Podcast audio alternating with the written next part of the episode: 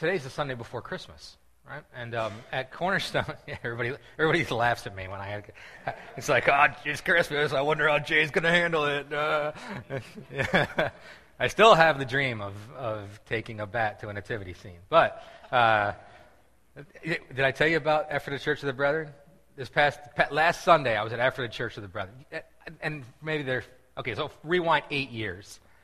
I was on a real anti-Christmas rant, and uh, I told everybody at Cornerstone that I was like a hair's breadth that the elders wouldn't let me. Take one of those plastic nativity scenes that's like this big, you know, and just hit it with a golf club. Because I'm so against the romanticization of the Christmas story. And, uh, and the elder's like, no, you can't do that. no, you, but, but I said that I wanted to in a congregation, right? This is eight years ago. So this past Sunday, I'm at Ephrata Church of the Brethren, um, and it, it's, it's their Advent time. And I'm completely not teaching on anything having to do with Christmas. But three different people came up to me ahead of time and be like, are you going to hit a nativity scene with a bat? we heard that you did that in several churches. It's like this, this, this legend that built, you know, and that grew. I've never done it. I've always, I've always exuded self-control. But, but these people were very excited at the idea of this crazy man with a beard, you know, going off on a nativity scene. Um, so that was, that, uh, yeah, exactly. I know, you know, how things travel. Yeah, urban legend, exactly. So, uh, we, you can think about Christmas from two perspectives. Uh, and uh, this is an introduction to this, the way that we're thinking about it recently, last year, and this year as well. You can think about it from a Western perspective or an Eastern perspective. Western perspective is the concept of Advent, the concept of Christmas, the, uh, the first coming of Christ. The Eastern perspective, which particularly Eastern Europe, and uh, the way that Christianity is, is inculcated in the, uh, um, in the, the Far East as well, is the idea of Epiphany, which is a, a, a revelation, whereas Advent is a coming, um, you know, a, a presence of being with. Epiphany is a revelation, an illumination, a manifestation, a declaration of the Christ child and of what it means for Jesus to be incarnated and to be given to us. It's two different ways of thinking about it. It's also two different traditional perspectives. Advent is the first four Sundays before, before the actual December 25th holiday. Um, and Epiphany begins on the Sunday before Christmas and extends itself to the two Sundays after Christmas, including the first Sunday of the new year. And uh, so last year, um, we decided to take the, the Eastern perspective, this idea of, of the revelation, right? The, the manifestation, the declaration of Jesus. And this year, we decided to do the same thing. So today is the first Sunday of Epiphany. Um, if you want to learn anything more about Epiphany, you can Google it, and there's good stuff online. Um, but uh, this is the first Sunday of Epiphany, and today we're going to be dealing with the idea and the concept of the manifestation of Christ, the way that Jesus is manifested to his people. Epiphany, Epiphany uh, traditionally runs through the, through the concept of the Gospels, where you take a gospel story, an idea of Jesus, it sometimes is a Christmas story, but it oftentimes has to do with more of his ministry years um, than his actual birth. And you look at the way that Jesus was manifest and the way that he chose to be manifest in the Christmas story itself. So it's this idea of the ministry of Christ being seen, and then the way that that came from the, uh, the manner in which he was birthed. You'll see what I mean as, as we go through it today. Um, I uh, made one of these things for everybody, um, so we're going to be using this uh, for this morning. Um, so if you got one of those, you can pull it out. And while you're pulling it out, you can also turn to Luke chapter 17. Luke 17, today dealing with the manifestation of Jesus. Luke 17, we're going to start in verse 11. On the way to Jerusalem, he was passing along between Samaria and Galilee. And as he entered a village, he was met by ten lepers, who stood at a distance and lifted up their voices, saying, Jesus, Master, have mercy on us. When he saw them, he said to them, Go and show yourselves to the priests. And as they went, they were cleansed. Then one of them, when he saw that he was healed, turned back, praising God with a loud voice. And he fell on his face at Jesus' feet, giving him thanks. Now he was a Samaritan. Then Jesus answered, Were not ten cleansed? Where are the nine? Was no one found to return and give praise to God except this foreigner? And he said to him, Rise and go your way. Your faith has made you well. Being asked by the Pharisees when the kingdom of God would come, he answered them, The kingdom of God is not coming with signs to be observed, nor will they say, Look, here it is, or there. For behold, the kingdom of God is in the midst of you. God, thank you for your word. Thank you for the ministry of Christ. Thank you for this focus that we have on the manifestation of Jesus in our lives through the incarnation. And we step toward you, we step into your word, into this story that you have given us, and show us what you will during this time. Holy Spirit, come and move and teach us.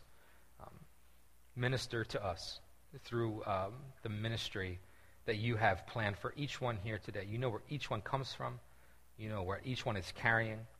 And I pray today that you would serve each one in a deep and powerful way uh, by manifesting yourself to them. In Jesus' name, amen. So, um, when we went to the uh, emergency room on Sunday night, last Sunday night, Christy was, uh, she was very ill, like very, like when we went into the, it was one of those situations where you don't have to wait in the waiting room, you know, like they're going to take you right back. And I knew that um, going in. It was about 10 o'clock at night, and our doctor had called ahead and said we were coming, right? Except that at the door, they stopped us. Like, we did not get immediate entrance into uh, the emergency room. You know why? You know what their first question was? Have you been to West Africa? Yeah. Right? I mean, here was my daughter who was very, very sick at this point in time. And the first thing, the first question was, Have you been to West Africa? No. And there were two more questions then that I had to answer. you know, have you been near anyone or been around any goods or anything that came from there? And, uh, you know, no, no. So now can we please go in? That kind of a thing. Um, you know, this whole Ebola thing, this is a big deal, right? Have you noticed? It's interesting to me that we're very, very concerned about Ebola not getting into America.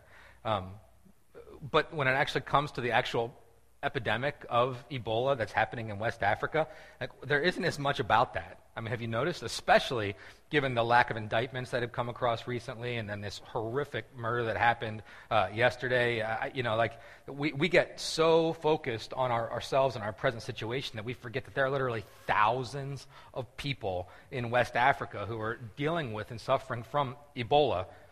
Our primary concern is just, I hope it doesn't come here. I hope that we're okay.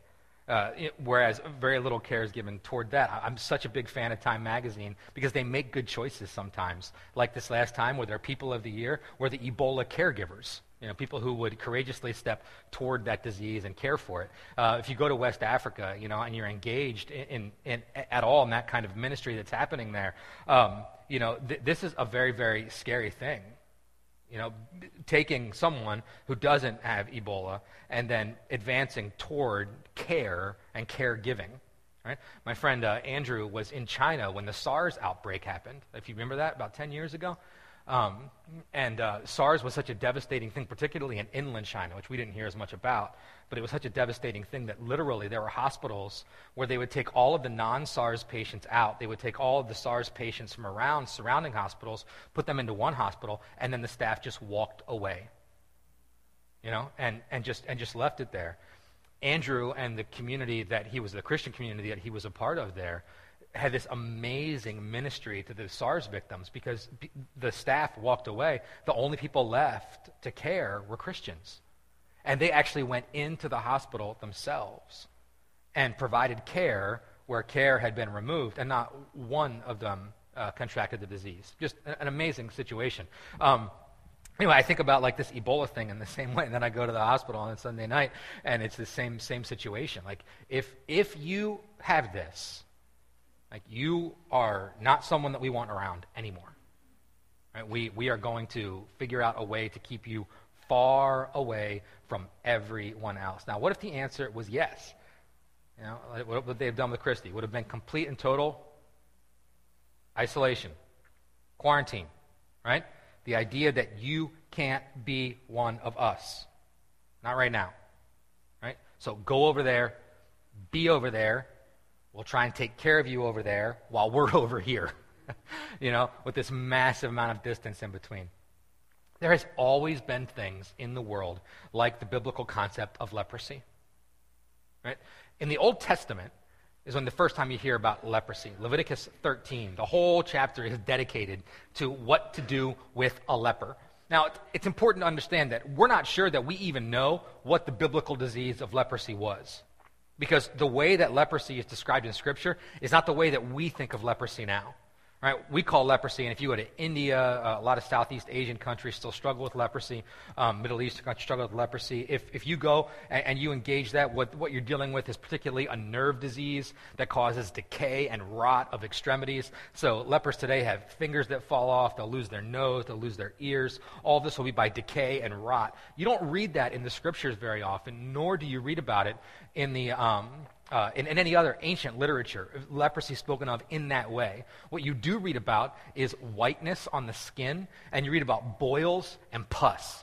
Right? So, so those are the things that you read more about. It would seem that leprosy, from a biblical standpoint, is much more uh, a, an extreme case of psoriasis, right? Like a, an extreme case of eczema that would actually, you know, weep pus, and that would be very, very uh, contagious. I mean, just to be around it in the least bit would be, you'd be pretty sure that if that person has leprosy, you're going to have leprosy. What we don't see is people's noses and ears and fingers falling off so much. So we don't even know that we know what the leprosy in the, in the Bible is compared to today. So, when, so drawing that parallel, that, that's difficult to do right? Um, Hansen's disease. Right? Is that the name of it today? Yeah, Hansen's disease is what we currently call leprosy, which may or may not be that, but probably is not. It's probably something else. In, in biblical days, though, leprosy was extremely contagious. Your house could get leprosy. Right? Leviticus 13 gives restrictions for what happens when you find leprosy on your walls. Right? They would turn like reddish, brownish, and then you have to bring the priest in. And they would either find a way to cleanse it or they would just burn the whole thing down, and then you had to sort of start over from scratch. So, leprosy, as we know it, it's important to let it stand in the context that we see it in Scripture. Very, very contagious. It causes the skin to become white, white like snow, it's oftentimes called. Right? And it's about pus and boils, which is always fun to think about at Christmas. Um, so, so the. Uh, when someone would get leprosy, I mean, as, as soon as it showed up, as soon as it showed up, there was immediate isolation and immediate quarantine.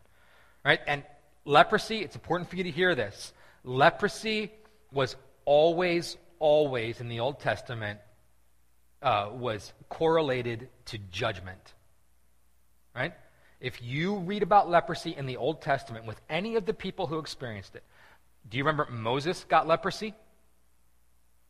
God, what will be a sign for Pharaoh? Put your hand in your shirt. Now pull it out. Right? White, you know, white with leprosy. And puts it back in and it comes out and, and it's whole. But he's still going to be marked, right? Moses got leprosy. Miriam got leprosy. That was a point of judgment, right? This was against Pharaoh, judgment. That was the idea with Moses. Um, Naaman Another thing, it's, it's thought of when Elisha approaches him and engages this. This is something that went wrong in your life. This is about sin on some level or another. King Uzziah chose to act like a priest as well as a king. That's sin, and he was stricken with leprosy as a result.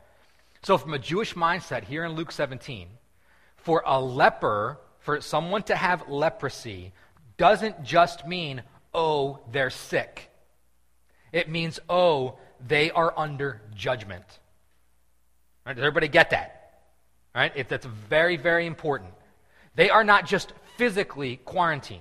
They are not just physically isolated from the community. They are spiritually isolated from the community. If someone in your family contracted leprosy, the assumption was that there was sin in their lives that you didn't know about. They had displeased Yahweh on some level or another. So getting them out of your family was an act of grace toward the rest of your family. Right? It was a complete separation, a complete cut off. Lepers were particularly uh, noted culturally because they had to walk around talking all the time. Right? What'd they have to say? Unclean. That's right. A leper, at any point in time that he did go out, right, would have to yell unclean. Anytime he was around people, anytime anyone was approaching him for something, he would have to yell, unclean, unclean. Right? And, and the, the uh, description unclean doesn't have anything to do with hygiene. Right? Anytime that you see in the Old Testament the concept of unclean, it doesn't have anything to do with hygiene. It has everything to do with are you able to be part of the religious community? Right? Unclean is a spiritual statement, not necessarily a physical one. Right? Being unclean is a spiritual statement. Saying that someone is unclean means that they cannot partake in the worship of Yahweh in the tabernacle or the temple. Right? They can't go into that place. And they can't be around others who want to maintain their cleanness so as to become part of the religious community. Being clean and unclean, like in and out of the scriptures, is a major thing. If you touch a dead body, if you're around a dead body, you're unclean for seven days. Right? So if someone in your house dies, or if an animal dies, or if you uh, help out a neighbor who's having a problem, like an, uh, anything in his flock, you, you are unclean for seven days. You've got to go through some kind of ritual purification. If you're a woman, right, once a month for about a week, you're unclean. A woman's cycle would be a cycle of an inability to engage her religious community, an inability to go in and worship, right? Because that was uncleanness. They even set up, and there's a new. Whole, have you guys seen this Lifetime movie? Lifetime is making this movie about the red tent, where supposedly Jewish women would go and talk about their husbands, you know, and they would like be quarantined there. And folks, please do not watch this. Right? Save yourself. Like read a good book about Old Testament history, but don't watch that crap. All right. Um,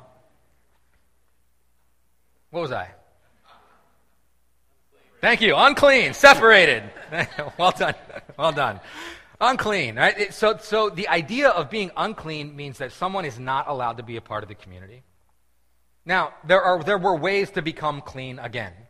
A woman, after her cycle was finished, was naturally clean again. She would come back in. Her husband would ritually wash her, which is interesting if you draw a parallel to Ephesians 5, where her husband is called to wash and, and, and glorify his wife.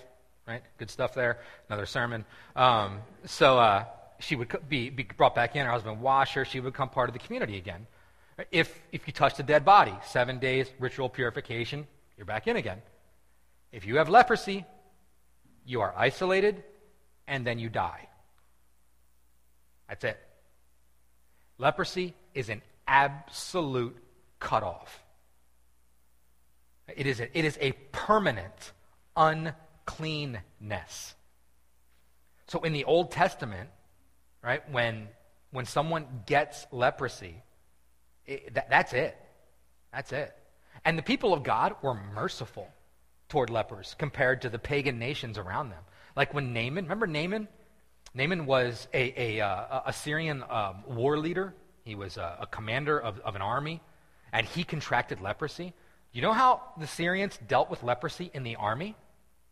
They burned the person, right? Because they just wanted them completely and their disease gone.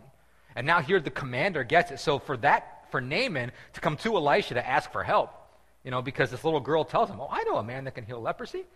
You know, this, that, that's a major step of faith for Naaman to do that. But the option is to be burned alive, right? So, uh, you know, you, you take your chances with the prophet. Um, th- there is this, uh, um, the, the stigma that comes with leprosy cannot be, cannot be overstated. Now, if you know anything about the New Testament, you know that Samaritans are nasty, right? You know that Samaritans are half breeds. Jews hate Samaritans because they're thought of as what? Unclean, right? Everybody say unclean. Unclean. Everybody yell it. Unclean! Right? Now you're a leper, right? Now you're walking around. Unclean! Unclean! Now, if you're a Samaritan unclean, whew, you have a rough life. You know, because Samaritans, I mean, Samaritans are unclean by virtue of their birth right? By virtue of their birth, by virtue of their descent. And talk about prejudice and discrimination. A Samaritan could be the most observant Jew in the whole land of Israel, but they were considered unclean and not able to enter the temple, which is why in Samaria they built their own temple, their own place of worship, which is why this woman, the Samaritan woman in John 4, says to Jesus, What's the right place to worship? In Jerusalem or here in Samaria? And Jesus says, Neither one of those things matters. What matters isn't where you worship, it's how you worship. It's who you are, right? Good stuff. All right, another sermon. Um, Samaritan leper. Whew, that's just it. You know, I mean, that's like being an Eagles fan right now. I mean, just, just despair, you know? I mean, utter humiliation and, and awful, awful life, you know? Uh, that's ridiculous comparison. Um, but, uh, I mean, this is bad. And a Samaritan leper is who Jesus runs into in this situation. All right, look at your text. On the way to Jerusalem, he was passing along between Samaria and Galilee. Now, Galilee is like the most looked down on place of, of Israel, of actual, like true Israel. Like, yeah, they're, they're definitely in, but they're, they're, they're very looked down on, very, very prejudiced against. This is where the poor people are. This is where, you know, the, the, the salt of the earth, you know, nobody from that has ever been anybody came from Galilee, especially from Nazareth, that kind of a thing. So Jesus is walking the border between Samaria, Samaria and Galilee. Right, so he is with the least of these on, on, on an, extreme, an extreme level. On the way to Jerusalem, he's passing along between Samaria and Galilee. And Jesus would do this, right? Remember John 4 when he is going to see the Samaritan woman? It says that he had to pass through Samaria. Like Jesus makes these kinds of choices very, very purposefully. So he's walking on this, uh, this border between Samaria and Galilee. And he's entering a village. And as he entered a village, he was met by ten lepers who stood at a distance and lifted up their voice, saying, Jesus, Master, have mercy on us, right? So, so the lepers are yonder. They're over there, obviously within yelling distance. But if the village is here that Jesus is walking into, the leper colony is going to be back there somewhere. The lepers have heard about Jesus. By this time, everyone's heard about Jesus. He's done some incredible things. Excuse me. And so the lepers decide that they're going to go ahead and take the risk, like everybody else does, that Jesus has, has healed them. If you go back to Luke 5, Jesus heals a leper, and he actually touches the leper. Which means that Jesus is what? Unclean. That's right. So, at this point, Jesus is still unclean and teaching in the temple regularly which should tell you something a lot about who our Jesus is, right? And so there's 10 lepers out there, and they can yell to him. And they yell, Jesus, Master, have mercy on us. Now, what they meant by that, I don't know. If I'm them, I would have heard about the leper who they did heal. And Jesus, Master, have mercy on us just simply means you touched him, would you come touch us? Like, have mercy on us. Think about us. Have grace and kindness toward us. Would you come near to us? Jesus, Master, have mercy on us. They also call him Master, which means they don't just think of him as a teacher, they think of him as someone with authority. Right? The, the, the, the, the, uh, the title Master is, is unique to the book of Luke. You'll read that word master in the book of Luke, and you won't see it very often in Matthew or Mark, really interestingly. Uh, anyway, uh, Jesus, Master, have mercy on us. So they can yell to him, but they're at a distance, right? They're pretty far off. They can holler. Jesus sees them Jesus, Master, have mercy on us. And Jesus hollers back Go and show yourselves to the priests. Go and show yourselves to the priests. Now, if you do have leprosy, and you think that you're cured from leprosy, that your leprosy has gone away, there's only one way for that to happen. And it's that you've got to go see the priest. The priests have been trained in the, in the Levitical law. They know what to look for, they know what to do, they know how to diagnose. And so the only way to gain entrance back into your community is to go to the priest, for the priest to examine you and say, Yes, you've actually been healed of leprosy. Right? This happened like never. But if, in case it did happen, there was a way for the person to come back into the community. So when Jesus says, Go and show yourselves to the priests, what is he saying to them? He's saying to them, I'm going to heal you. Has he touched them yet? No. Has he come near them? No. As far as they know, Jesus is afraid of them like everybody else is. But look at what they do. And as they went, they were cleansed. Right? So they obey. Isn't that, they're way off. He's far away. They're hollering. He's hollering, but in faith, they move. And as they move, they are cleansed. Do you see? Please tell me that you're reading this sentence. As they went, they were cleansed. Look me in the face. A lot of you are waiting for God to do something for you. A lot of you are sitting there saying, When is God going to fill in the blank? But you're not willing to move. You want to both eat, have your cake and eat it too. What God is speaking, you need to follow. And as you move, you will receive. Go show yourself to the priest. Oh, he's not even going to come up here and touch me. Well, I think I'll just stay here until he does.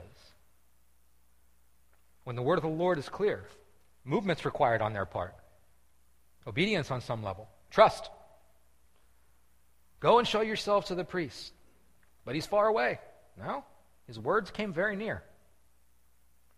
And as they moved, they were cleansed. As they moved, as they obeyed.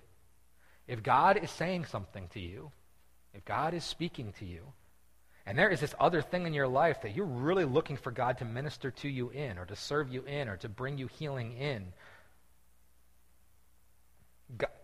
God's words are clear.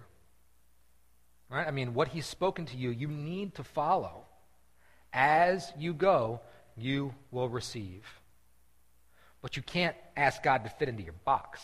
You can't say, No, God, I want it to be this, this, this, and this. Bless me, then I'll obey. Bless me, then I'll obey. That, that's how we like to operate. Make me feel good, and then I'll act good.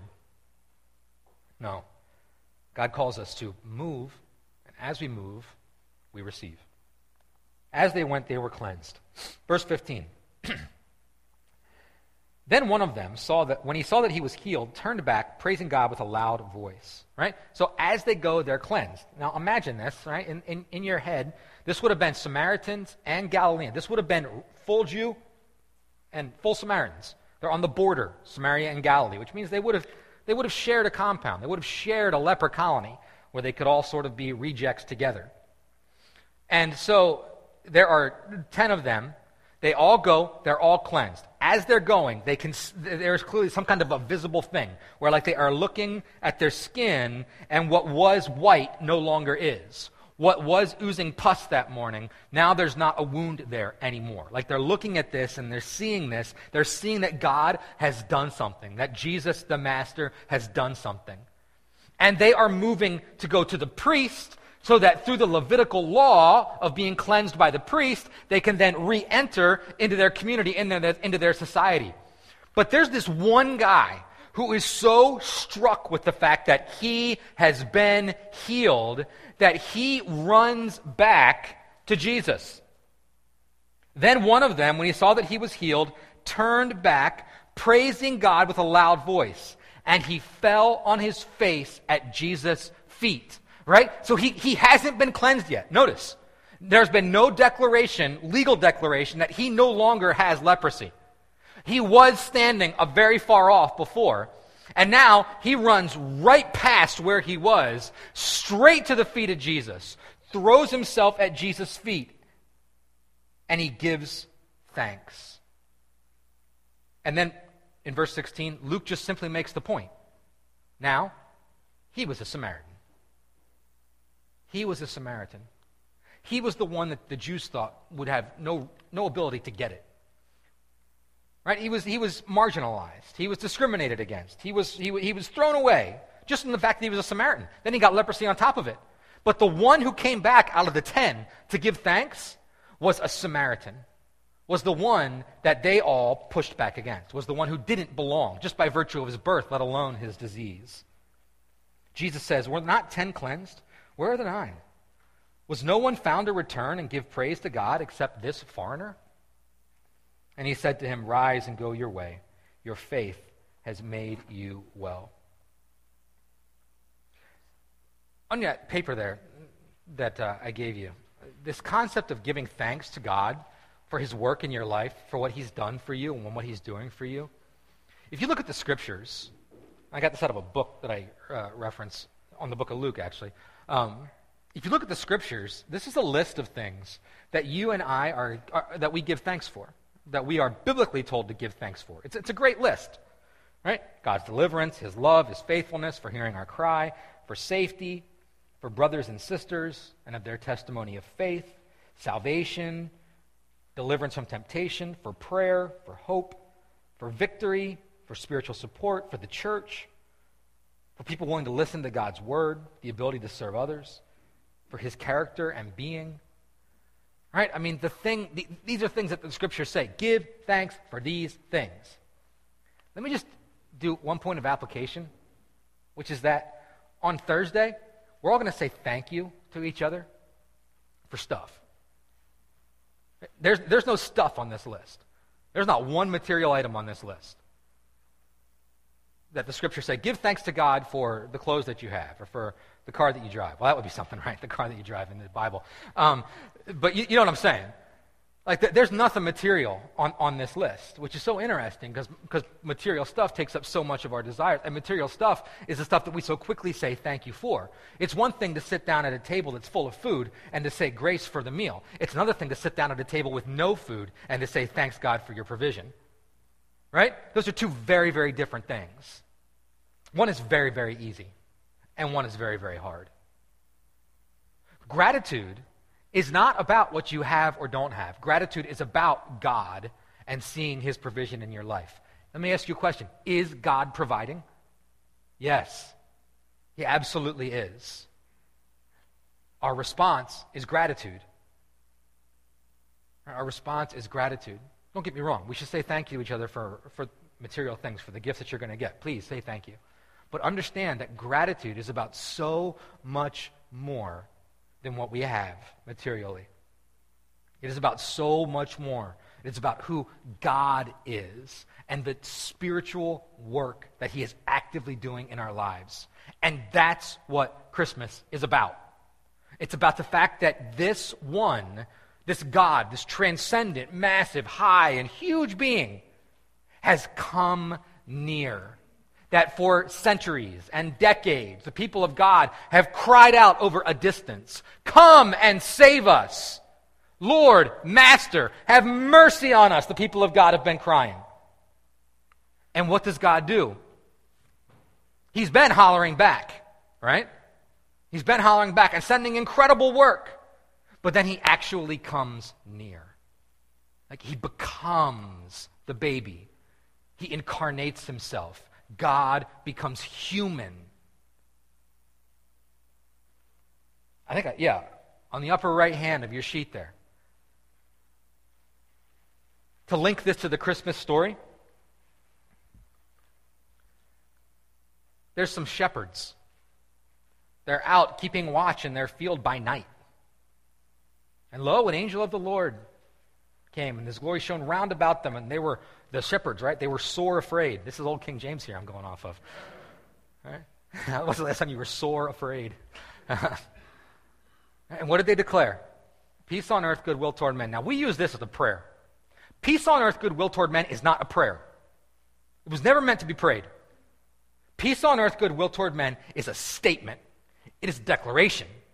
Things have changed, peace has come, kindness is among you right? The ability for people to choose good, to will good, good will, the choice of good giving, of generosity, of kindness, of love. That is among you. Peace on earth, goodwill toward men is not a prayer.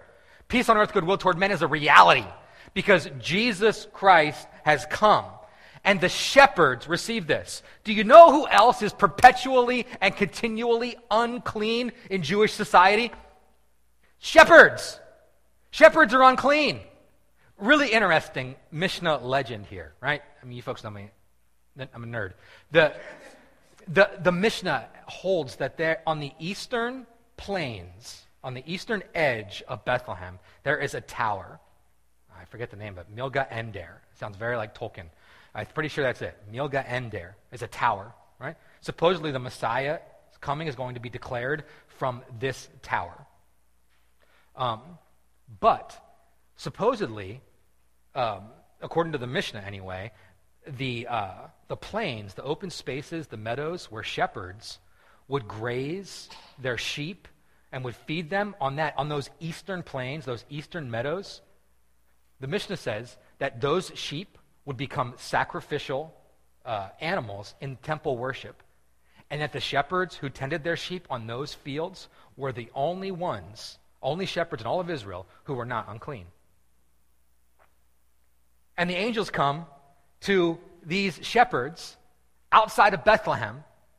I don't know if they were on that side or not. I just think that's wild. So, back to the text. Jesus is declared to unclean people. Right? He's declared to unclean people. Peace on earth, goodwill toward men, to shepherds. And the shepherds go, and where do they go? They go from being afar off and hearing a declaration to searching for the child and coming very near. And now, what have they done to the baby? They've made him un. Come on. They've made him unclean. That's right. Where is he supposed to go in eight days? To the temple to be circumcised, to be declared a Jewish male. Right? That eight days is for the purpose of being ritually cleansed from the nastiness of childbirth. Right? But not anymore because now these dirty shepherds have come into the picture. And these dirty shepherds have now brought all their uncleanness and they've come to the baby. And now Jesus is unclean, except he's not. You know why? Because he's Jesus. And Jesus doesn't become unclean, Jesus makes everything else clean. Jesus cleanses us, right? Our, our disease, our sin, all the things that want to tear us down and destroy our lives, Jesus' blood forever has canceled that. And what would be unclean is now declared clean. It is the ability for the sanctifying work of God to be active in your life at all times, which is why the text continues the way that it does. The Pharisees come to him and say, and, and this is this is long-standing question, long-standing Hebraic lore. Rabbis would sit around and talk about this all the time. When will the kingdom of God be manifest? When will the kingdom of God come? Let's talk about it again. And Jesus says, You will not know there will not be a time when you sit there and go, oh, there it is. There's the kingdom of God. There's that one that we've been waiting for. Or, or oh, it's over there. Let's just shift the way we think and go over there. But I tell you the truth the kingdom of God is in your midst. The kingdom of God is among you. Why? Because Jesus is among us. The Word became flesh and made his dwelling among us. And these dirty shepherds come, and they are not making the baby clean, but they themselves become clean because they bow down and what? They worship him. Right? Worship is based in faith. There's no worship without faith. The shepherds receive, the shepherds are cleansed by this one. Right? The lepers, they don't make Jesus dirty, he makes them clean. He takes away their infirmity, takes away their disease. If in the Old Testament you were to walk in to the, the, the camp of Israel and say to anyone, Where is holiness? Where is cleanness? If I'm currently in sin, where can I go to be made clean? Any person, any Jew you talk to, would turn to wherever the center of the camp was and say, Go there. Go to that place. It's called a tabernacle. Why do I have to go there? Because that's where God is. God is there. Right now, you are far away from God because you're here. We know where God is, though. So go there, and you can become clean from your sin. Thank you for the information. I'll go become clean. How do I do it? Well, get this animal, sacrifice it in this way, say this to the priest, the priest will say this to you, then you'll be good to go. Okay. Sounds like a lot of work, but I can do it. Fast forward to anything post the cross. Where is holiness? Where is cleansing? Where is it? It is in your midst. Why? Because Jesus has come. And Jesus is among you. And Jesus has brought the kingdom of God. And the kingdom of God is in your midst. What does the scripture say that a local church is? A temple. What do the scripture say the universal church is? A temple. What did the scripture say that your body is? A temple. Where is cleansing? Where is holiness? It is among you. It is in you through the power of the Holy Spirit, through the work of the blood of Jesus. You are made clean. You are a temple. Now, anybody can step into here at any point in time and say, Where is holiness? Where is cleansing? Where is God? And we say, He is right here. He is here and He is active and He is moving and He is cleansing and He is taking those of us who were far off and who had to yell and say, unclean, unclean, don't come near me. I'm full of sin. I'll make you dirty too. And He said, no, come to me. Receive me. Not just that, but I'm going to come to you and I'm going to receive you. I'm going to move toward you. Dirty, leprous Samaritan. Your faith has made you well. Receive. Receive. Open yourself. The kingdom of God is in your midst. That one painting on your uh, on your sheet there. It's a it's by Rembrandt. This nativity. And please tell me you're proud of me for putting a nativity on on this handout. Right? Rembrandt again gets it so right. This is a close up of a picture of what Rembrandt's imagination saw the stable to be. You should go home and Google the whole thing so you can see it. It's fascinating. Um, anyway, this is Rembrandt's depiction of, of, the, uh, of the Nativity. Off to the right there are shepherds. And just as you should look for in every Rembrandt that you look at, the question is always where is the light? Because Rembrandt, he, he, he puts his emphasis where he thinks that light is coming from. Right? And where's the light? What's the source of the light in this painting? It's the baby. Right. That's right. Like light has come. When you look at this painting on your computer screen later today, as I encourage you to do, you'll see it's very, very dark. Like the whole painting is very dark.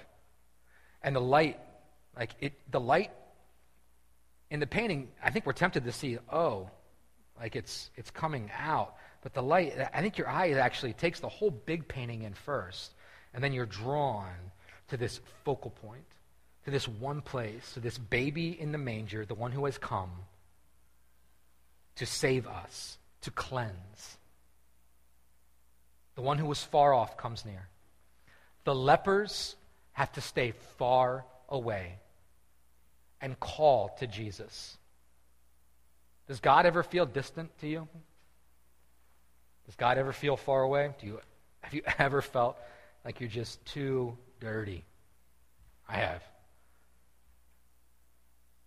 Know, like there's just no hope for me.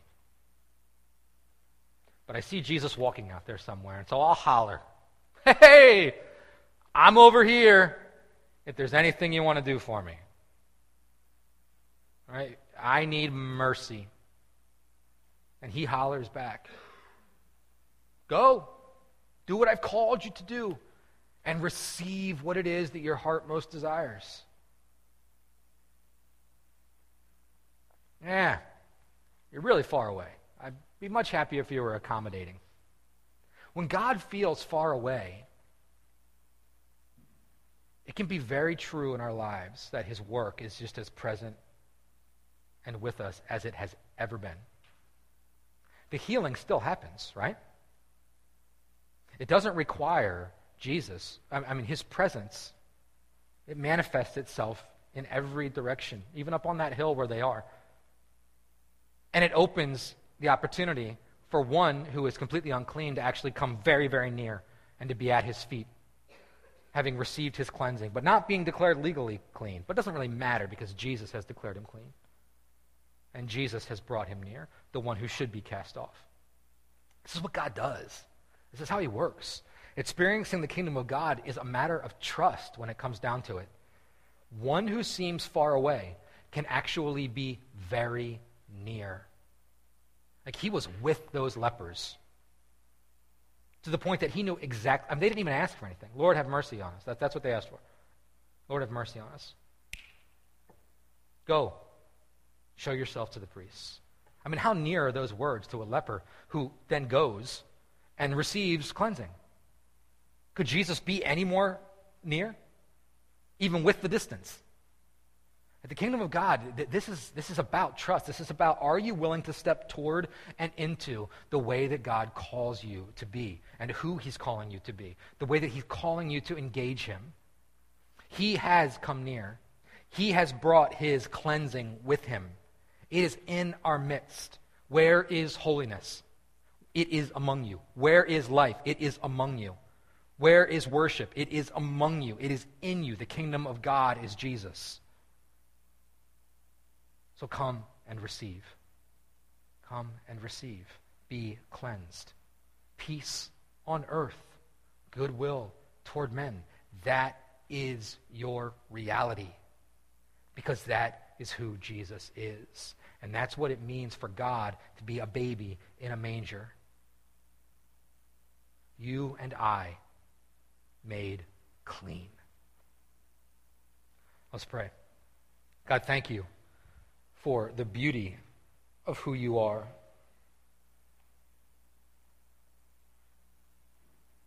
Thank you for the work that you have done in our lives. Thank you for coming near. Thank you for the reality that we live in, that peace has come, that goodness has come that it is you, that your grace and your favor is upon us. Where we've been, what we've done, all of that touched by you, cleansed. As far as the east is from the west, so have you removed our sins from us. And we say thank you. Our hearts are full of gratitude for the blessing that you have given us in Christ.